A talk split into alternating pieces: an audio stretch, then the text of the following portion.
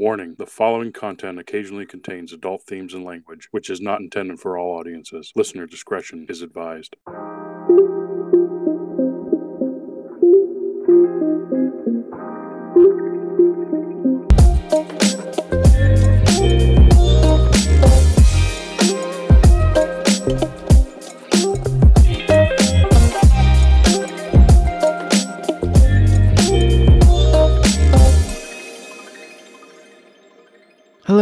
Welcome back to another episode of Cinematic Rewind. Joining me today to talk about Big Fish is Cookie, What's up, everybody? Regent, How's it going out there, podcast land? and a very special guest, Vamp.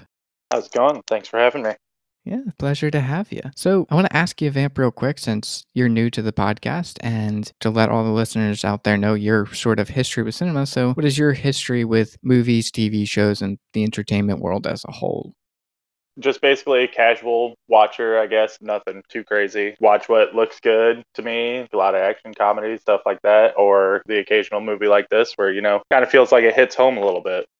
Okay, okay. And to the listeners out there, this was a listener suggested episode, and it was actually suggested by Vamp here. So we get to cover one of his favorite movies, which is nice. So, Vamp, I'm going to quickly ask you what is your history with this film?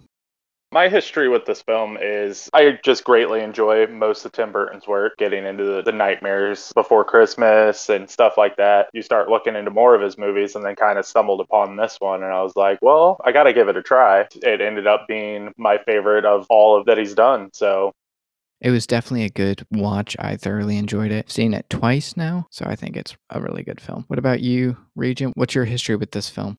I mean, I'm in the same boat as Vamp. I love Tim Burton movies. I've always enjoyed his work.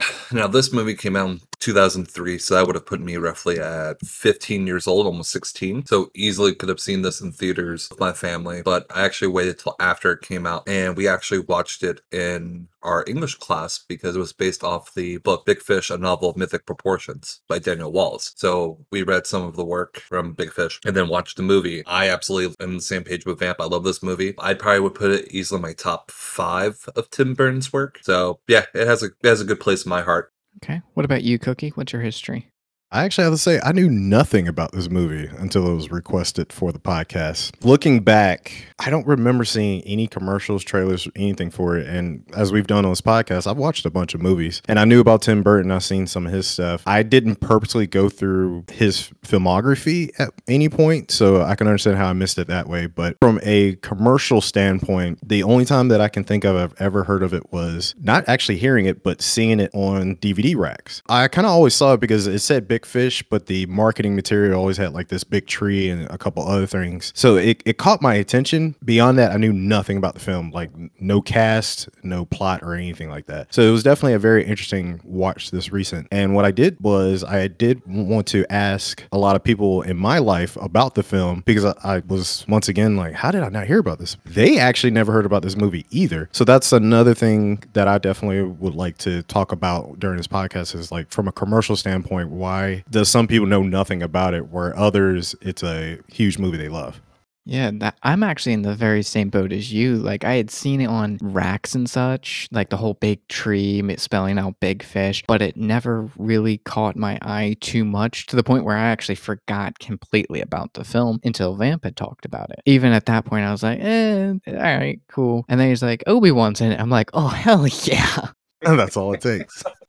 So, yeah, if you mention Obi Wan's in a film, Ewan McGregor, fantastic, by the way. I'm definitely going to try it at least once. And I got to say, I really enjoyed this film. There's a lot to like. It's got the crazy aspects that you would expect from a Tim Burton film, it's that nonlinear storytelling that I'm a big fan of. So, overall, it's just a fantastic piece of work. But before we dive too much into that, I do want to tackle that topic of why do we think this movie wasn't commercially spread like a lot of the other Tim Burton films? We've all heard of Corpse Bride, Nightmare Before Christmas, which I know is a Henry Selick film, but there's a lot of other stuff out there that Tim Burton does. So why wasn't this on the same level as his other works? You know, I'm not entirely sure, but now, like Cookie bringing it up, I literally don't think I would have known about this movie besides the fact of me looking into like Tim Burton movies and like going out of my way to watch like all the movies he's done and stuff like that because I don't recall it ever being commercialed or promoted or anything like that. I don't even remember ever seeing it like on the shelves. Like the copy I had, I had to go like hunt it down on the internet basically to buy it.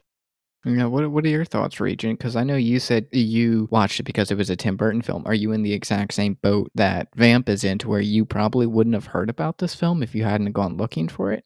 No, actually, it was more so it found me because there were commercials for it, but it wasn't very prevalent. Kind of like Night Before Christmas, Corpse Bride, Sweeney Todd, like those type of movies. Now, from what I've watched from Burton's catalog, and Vamp can either agree or put in his two cents to help me out here, I feel most of Burton's work and his reverence that people hold him towards is more for his animated work or stop motion work, and then his live action stuff is it's a hit or miss depending on what movie we're talking about and who's opinion you're asking for. Big Fish is a solid movie. It is also a genuinely serious topic compared to some of his other movies, and I don't think it got enough respect that it deserved. It did a time and a half more budget wise, at least from the box office against its budget, so it was a technical success because it, it broke over even. But a lot of the critical responses, like we're talking a 58 out of 100, a 7.3 out of 10, a lot of his live action work that he's put his name to is around that number category, unfortunately. So I'm wondering if not enough marketing or talking about the movie could have driven some more financial successes. If it, this was during one of his downswings with movies, like I, I don't have the exact answer.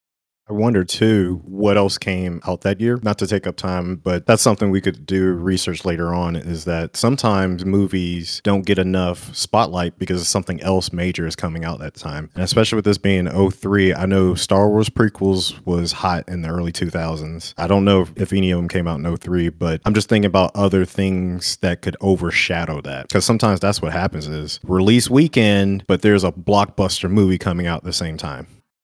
I mean, I know the last Lord of the Rings film came out in 2003. There was a Hulk movie that came out in 2003. Holes. Those are like the biggest, and a few hit Disney films. So to answer that question, at least through IMDb, the top five rated movies for that year, at least from a rating standpoint, Kill Bill Volume 1, Lord of the Rings Return of the King, Big Fish was number three, Mystic River, which is a fantastic crime drama movie, and then Finding Nemo, and Pirates of the Caribbean, Curse of the Black Pearl, and Seabiscuit. Honestly, I have to probably lean towards Cookie, where there was a lot of solid movies, and that got lost in the shuffle.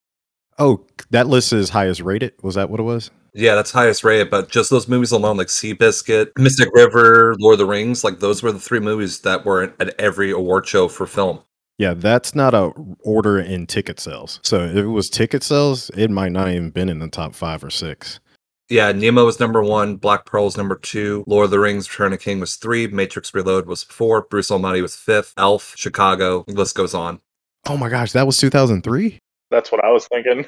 All 2003, sir. Wow, yeah. To me, that explains it right there. I mean, it's not a bad movie, so I, it's unfortunate. It looks like at least financially they made their money, so it wasn't like it was a failure, but I'll put it this way. So those were the top 10 movies. Big Fish was ranked 152 for that year in grossing movies. The next closest movie to it that I can think of is House of the Dead, which is, was a terrible horror movie, and that was 141. Oh, and Harry Potter and the Chamber of Secrets was also above Big Fish by only seven spots.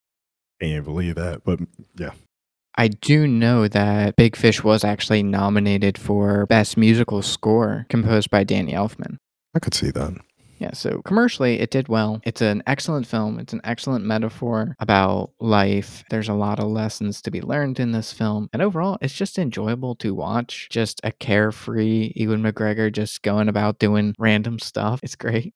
Yeah, unfortunately, I am going to be the odd man out. I barely enjoyed the film. I definitely would like to hear y'all's opinions on it, and I can definitely share where I saw some positives, some good stuff about it, but then also where I either got bored or just wasn't all that interested or connected. All right. So, Vamp, what did you think about this movie? Like, what, what's your take on the film?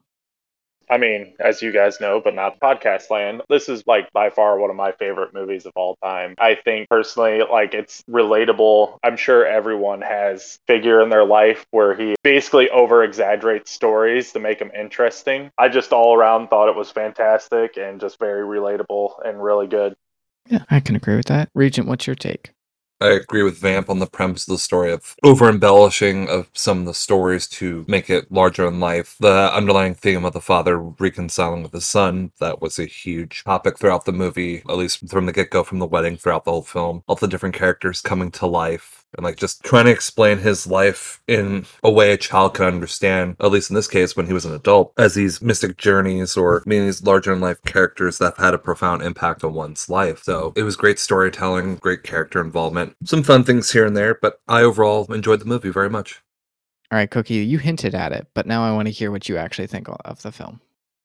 Yeah, sure. From a presentation standpoint, I liked it, and I can at least give it that respect on it. Is visually, it worked great, and the concept I did enjoy, and I do agree with Vamp on the relatability of like you know the father telling the crazy stories. Where it dropped the ball for me, and it's definitely more on a personal level. A couple of things. One of the biggest things that stood out for me was in a movie like this that has essentially, in my eyes, has a large cast because it goes through different time periods and situations and so forth. I couldn't help but notice I never saw someone similar to me in that demographic. And I, will just go ahead and say, like, I'm a black man. So in the movie, I couldn't help but notice it felt like it was just pretty much all white people. I think they had maybe one or two Asian people or something like that. But ultimately, that's where the relatability fell for me because it was one of those things where it was this happy go lucky film. Everybody's having fun. That, you know, it kind of seemed like they went to heaven, and stuff like this. And then I, I couldn't help but notice, like, wow, it looks like everybody's like particular type of demographic in this film. And thankfully, on that kind of note that Hollywood does, I feel like it was one of those things Hollywood typically drops the ball in. They've done a better job in the past 10 years, but this movie is about 20 years old. And I feel like they kind of reflected where they didn't really get that much of a diverse cast in the film, especially when you start talking about imagery of such happiness. Everyone's having a good time. Uh, even though he's going through different things, even with war and stuff like that, overall, it was a positive message throughout. And someone like my demographic wasn't even in the film for how many people was in the film. That kind of stuck out for me. But otherwise, the the other portion of the film for me was it didn't really stick with me about the whole story. I got the gist of the film about what the father was going through with telling the stories, and then the son, and the son had a, a different reaction to it. But there was just so many things about the fantastical part of it that kind of broke the film apart for me. And another thing that was sore, and I know this is being too picky, but the parents, the, the father who told all the stories and his wife, they definitely did not look like a couple I would normally see. That was definitely an abnormal couple. The the woman, she definitely looked older, but she looked in great shape. Very beautiful woman. And the father, you know, he looked like a typical guy from the South that's like in his 70s or something like that. And that was another thing that like really stood out for me, those two pieces. So it was one of those films where I had to stop thinking about what I was watching in order to enjoy the rest of the film. And unfortunately, I can't shy that part when it comes to a review standpoint. No, you're 100% right. There was definitely a lack of diversity in this film. Now, looking back on it, I didn't notice it on my initial watch, but I do see it now and then. Yeah, that's not great, especially in a film that does depict like happiness go lucky type deal, the carefree manner that it is throughout the film. So my take on the film was I actually on my first watch I didn't like it that much just due to I thought it was a bit all over the place, a bit strange, but on my second watch I thoroughly enjoyed it. Thought it was fun, thought it was heartfelt, you know, it was heartwarming to watch him tell stories about his life even if they are embellished. We don't really know. The son tries to say that they're all embellished and that they didn't really happen. Sure, some of them are sound very made up and very embellished, but that's kind of like the whole point of the film. And I eventually grew to like that just due to it's like okay that's the entire point is he's telling all these stories to sound interesting or to tell an interesting story to people that they would enjoy listening to or that they would like to hear. So I thought that was really, really fun. And I just really enjoyed how many like life lessons the film had to give people. Like it's okay to just go through life to continue to grow. That's like the first thing in the film. Like the second thing is like don't be afraid to go through life no matter what comes towards you. Like he lives his life carefree because he's not scared of it. He knows he's going to die eventually. So he just goes through life unafraid of death. There's another one that I noticed where it's like he always made his own path. He didn't really take marching orders from anyone. He just sort of did his own thing. Another life lesson is he never settled in the film at all. He always wanted to do something bigger and bigger and bigger. And so I thought that was really admirable. Another one is that the son learns is to forgive the past, especially when it came to what he suspected was his father's affair. He was willing to let go once he actually realized the truth. And the final one is everyone's immortal due to story stories that people will tell about us after we move on. So I thought this movie had a lot to offer in, in that regard.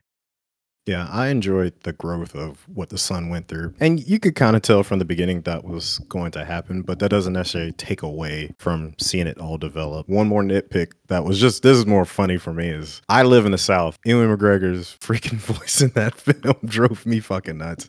The the the fake southern accent. You could tell he worked at it, especially after watching movies that he's already been established in. It just definitely felt like a little soreness to the ears where it was like, oh man, just talk normal.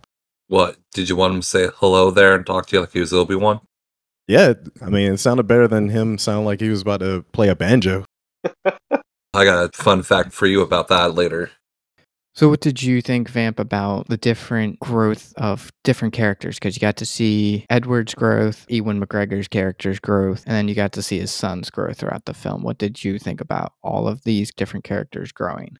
Like his father, I think you were touching a bit on. I think it's just a good lesson to learn. Granted, he had a little unfair advantage. He saw how he was going to die and got to live his life to the fullest, more or less. I think it's trying to tell you that, that no matter what, you got to do that. And like you said, he, he kind of made his own path for things. He's seen what he wanted in life, and, you know, he took everything he could to try to achieve that, like getting a glance on a girl that he wanted to be with. And he went through dead end job after dead end job just for information as pay. Like he went through all this hardship to get what he wanted and i think that's like like a really good thing to take from that. And then with a son that's still relatable. Like i said i think most of us have somebody who over embellishes stories. He got to the point that he was like you know you're just lying to me and lying to me. And granted it took something horrible and for him to start taking things into his own hands actually start learning the truths that maybe you know he was just over embellishing his stories because you meet a lot of the people from all his tales he would tell. I think it was his way of immortalizing himself himself how the movie ends and stuff like that. And so I think with the two of them, you saw a lot of great growth and could take a lot of lessons from all of it. Yeah, definitely. What did you think, Regent? The reconciliation with the son, like you were saying earlier about the depth and the development of that relationship over the movie. I have to agree with what you said earlier about knowing that you're going to die, embracing just life and taking it all in, and not being afraid of what's to come, and leaving behind a story to hopefully stand the test of time in your family are all huge things that we all try to strive for in our normal lives to some extent. And yes, there are people in our life that tend to embellish things because they just want to make things grander than what it is. That's kind of the pomp and circumstance with storytelling. You can shoot straight, you can be above and beyond or you could just be lying through your teeth and it's up to the person to understand whether or not what's truth or fiction but also to seek that truth out and seeing how much validity there is to one story So one of the things I had a question for, and Vamp, I know you're a huge fan of this film, as we've previously discussed. I had a question, which is, what does the big fish actually have to do with it? Because I was watching it, and like the big fish appears several times in the movie, but it doesn't ever get directly linked to anything until he turns into a fish in the end, kinda, which is really just a story. But what does it actually have to do with the film? Basically like it's the first story you hear what his father tells about his catching this giant catfish that shouldn't be in this lake. It talks about a fish will grow on its environment. If you take the whole world as your playground you know your growth and your possibilities are endless. If you live in a little jar you're going to have a very enclosed not living your life to what you can more or less. And then at the end i think as you see like he turns into it i think it's just more symbolizing the fact that he's more or less immortalized his life through his stories because now his son is going to tell these over abolished stories to his kids and this and that. I think it's just trying to show us a couple different things. I think it's just live to your fullest and just basically immortalizing the guy's legacy. Okay, so you think it's more symbolic of the message of the story rather than an actual plot device? Yes. And to piggyback off vamp it also has implications of growing out of one's location. So like as he's moving from place to place throughout the story and seeing this fish i believe that's a symbolization of that he's reached the point of that he needs to move forward and on to the next adventure and not be afraid of what's ahead. Basically do not be afraid of going out and seeing the world or going to somewhere new or somewhere that you're not familiar with. Take that as an adventure and just go with it and see what it brings you and not to be complacent or stuck in one location for too long. Now, I have an interpretation, but what sucks is outright is you two have way better explanation than I'm gonna have. So this sucks that I'm gonna go after yours. But this is what I think, or at least I think this might have been a tipping point, is that I'm a fisherman. I grew up fishing. I love fishing, do it every year all the time. One of the things that's typical, especially for fishermen, is the one that got away. It's always the big fish. And You always come up with a crazy story. And that was the thing for me, my dad. We always tell our stories whenever we go fishing together. And my dad always loves telling the stories. Remember back when you were like 12 years old and we were on the boat and this and that happened? Just like what Vamp was talking about is I swear that the story gets crazier every time he tells that story. There's always something new. The weather must have got worse or we, we was on our last piece of bait. It's always something that makes the story more extreme. At least when I heard about the film to be done for the podcast, that's actually where I thought the film was going to go is like these crazy stories about this big fish that got away. I don't know how much influence it had because I actually do like the more symbolism, but I can't help when I first went into the movie, I thought that's more where that came from is that it's very traditional for a tall tale of a story of the big fish that got away. Oh, okay. I, I, I can see that, but I definitely like the other theory a little better. Oh yeah, exactly. So I wanted to ask each of you if you had to pick a favorite scene in the film, what would it be and why? So I'll start with you first, Regent.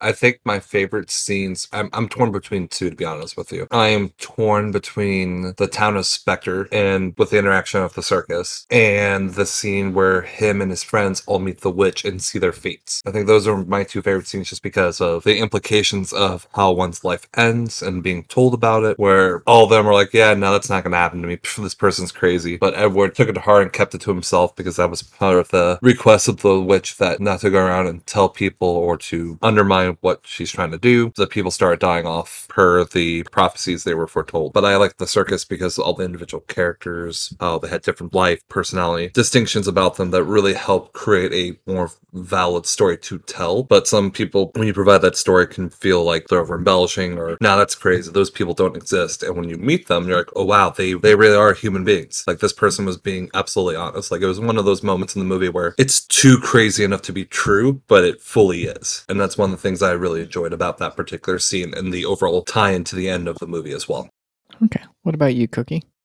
So while I was watching the film, I felt like I related to the son a bit with his dad. And what I mean by that is as the movie progressed, after a while I was like, man, these these adventures are like really crazy. Like, really did this happen? Oh my gosh. It gets crazier and crazier. I wasn't the person that was all enjoying it. I was the person like his son. Interesting enough, I think that's also what the movie does well is even if you're watching on both sides, where you're on the side with the dad or if you're side with the son, because my favorite part was near the end of the film at the funeral seeing all the people show up. That changed my viewing of the film big time. I love that scene. It, to me, it was dope because up to that point, I really was like, man, was any of this true? Oh my gosh, this is just crazy. And then to see the people, I was still questioning. I was like, is this like a dream sequence? Is this made up? No, these people are actually here. And then they started interacting with each other. And I really liked that. I believe ultimately the reason why I really liked all that was one of the pieces I took away from it is something that I can relate to is when you go through life life and you're connecting with other people, building relationships, creating those adventures, those memories with other people, what's really cool is it's like you're a spider web connecting people. And I thought it was so dope how at the end, those people are all meeting and they're telling all stories about how they were connected with the father, Ewan McGregor's character. And I really liked that. And I thought that was really cool because that's something I can relate to life. And I feel like a lot of other people can. You know, when sometimes, let's say you're hosting a party, you invite people from different areas in your life, like your coworkers, some of your close friends, maybe some people you used to go to school with, some people from maybe a different group. And when you bring them all in one room, those people start finding things they have in common with each other and they all start having a good time. And what's really cool is you're the person that's like the connecting nucleus as they're all having their own fun within each other. And yeah, that ultimately saved the movie for me because if it ended on a sad note or it didn't end with something like that, then I would have had just an average viewing across the film. But that piece for me made it like, dang, that was really cool. Yeah. What about you, Vamp? I personally have to go with Cookie on this one. I think my favorite part of the whole movie is the funeral. Cookie hit a lot of it. You see a lot of these characters from the stories all coming together and sharing their stories of the dad, and the son starting to realize, well, maybe there was some truth to some of his stories. Seeing all the characters, like we know we he met the one lady just fixing her house with the potential affair thing, but that could have just been a coincidence or one thing that might have actually been true. But then you're seeing it all come together at the end and all the different people, like the twins, you realize they're not actually connected. You're seeing he embellished his stories that there was some truth to it. So I just thought it was a really good end to it, a good tie in for everything that had happened in the film. And I will add, every time I think of this movie, I do think of one scene, and it's the flower field, because I think that perfectly sums up the movie. You know, he did not plant an entire field of flowers. He probably just, you know, went and got a dozen, maybe a couple dozen, but a whole field no. like we knew he was working at a circus. He wasn't making much money. Like it was over the top. But every time I think of the movie, that's the first thing I think of. I think it's a good this is what the movie's about.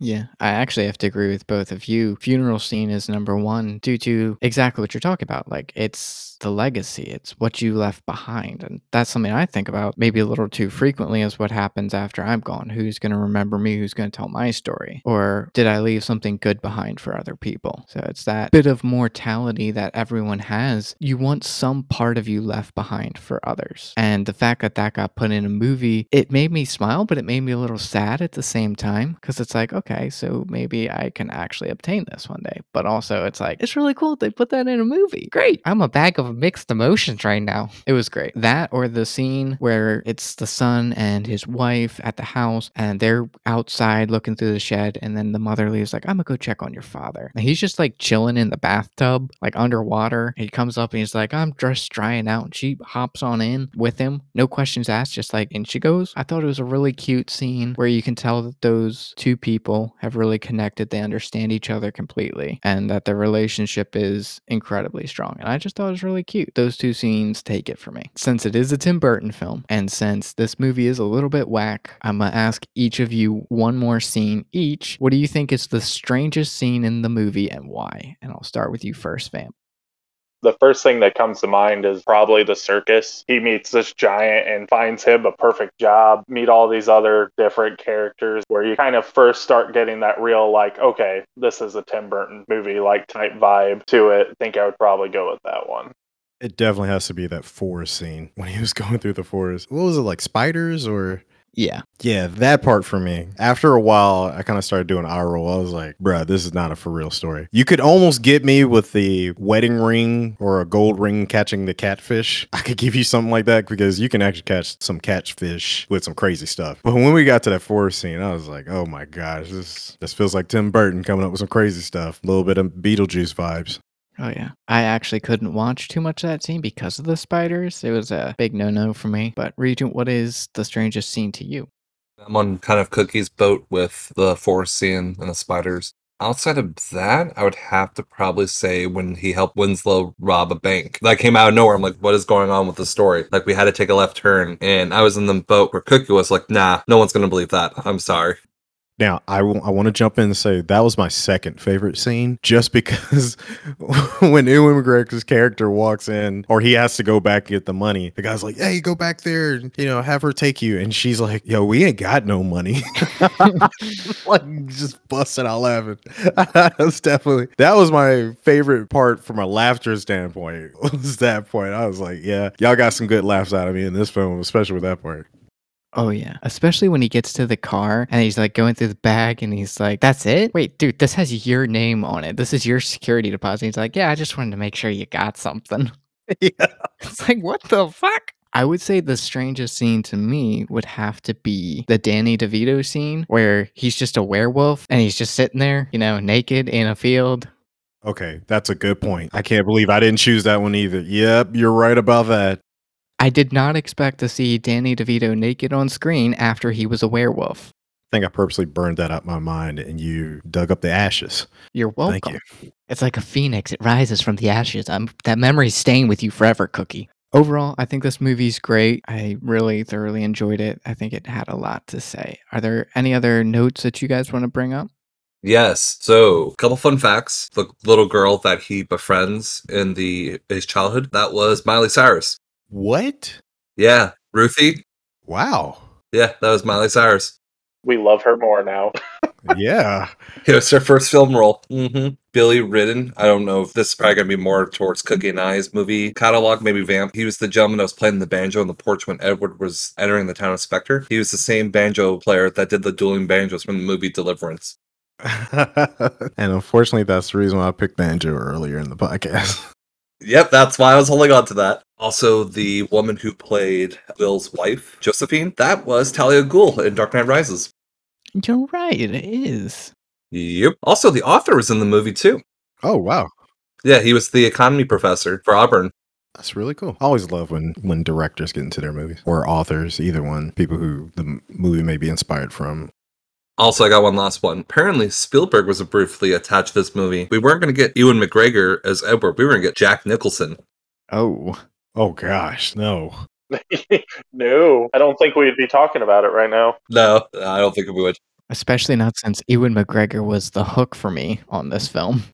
I mean, Jack Nicholson, he would have had to play the father, present day. No, they were talking about him going through the Avengers. It was going to be that Jack Nicholson as that Edward. Young Edward. Well, I don't know why you had the Avengers reference, but I'm still shocked is that they would have had Jack Nicholson at that time. What he's like 50 at that time? Because you remember he did as good as it gets, and we covered that. That was like 97. He would have been the father then. That would have made more sense for, from an age standpoint. One last fact the gentleman who played Don, that was the guy that was originally tied to Sandra in the movie. He ended up being in the Brightburn movie on Netflix, if any of you have watched it. Brightburn, as in Evil Superman? Yeah, he was the father. Oh, okay. That's a good movie, Brightburn. I like that. Yes, it is. Don't forget the Tim Burton trope. The Tim Burton trope. Whenever there's a Tim Burton movie, Helena Bonham Carter is not far behind. Oh, yeah.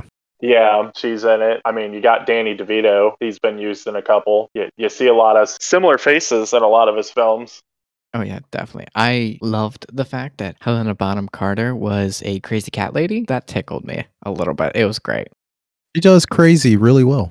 Hmm It's the Tim Burton signature. Insane. On that note, right quick, not to change subjects, but Venture, have you seen Fight Club? Because she's in that. No, I have not. Good to know. I think we'll put that on the list. All right, I'm gonna go ahead and give my final review. The final review for this film, I think it's great. There are some problems with it, like Cookie mentioned, representation, not including a more diverse cast. Definitely something that we've gotten better with over the decades, having more diverse casts and crews. So it's a, a little unfortunate that they didn't include a more diverse cast in this, but overall, I thought it was a good film that had a good message, a ton of life lessons for people to learn, and it was just a beautiful film that had beautiful character moments. I think it's an 8 out of 10 for me overall. I'm gonna have to double down and say strong eight out of ten for my watch of the movie and what it brought to me. And I would say, even though I brought my opinions in, it does affect my own personal viewing of the film from a enjoyment standpoint. Like, hey, would I want to watch it again, own a copy? Not really. So, from a personal standpoint, it would hit more between like a five and a half to six. But from a commercial and cinematic standpoint, I gladly would give it eight out of ten because I feel like it's a really fun family film to watch for people, and that's something I can always give credit to is that I can see kids having a good time watching it people who enjoy fun things to watch and are a little bit more open minded too when they see things because this film is definitely meant to have a lot of imagination and creation behind it. And I can definitely give it that credit. What about you, Vamp? We've touched. It's one of my favorite movies. I would probably go nine out of ten. It's just my weird scaling. I don't think anything's actually perfect. Everything can be improved upon. Could have been a little more diverse, like Cookie was talking about. Also touching a little bit on that too. They're trying to be happy and upbeat, and talking about this now and thinking about it. It being supposed to have a happier feel. Maybe that's why we didn't see you know such a diversity, especially in the flashbacks, because you see them fight in a war, presumably like World War II. You know, around those times still wasn't great. I mean, times aren't great now for, you know, people. I'm thinking maybe that's why, not trying to defend the movie near the end. There's only one thing I, I do have to throw in there is that area that was supposed to be like heaven. That bothered me the most when that showed up. When that time came, that's where I was like, gosh, didn't did no one not white show up? to heaven. Yeah, like I don't disagree. Like they could have had him near the end of his life. There could have been more diversity. But yeah, now you pointing that out, I've seen the movie hundreds of times and you know, that's never clicked for me. I definitely think that is a negative point on it, but that's also a problem in Hollywood like that has been brought up. In the future when we get good movies like this, maybe, you know, we get better stuff. All right, Vamp, thank you very much for joining us for this episode. Thank you for having me. Thank you, Regent Cookie, for also joining. Pleasure as always.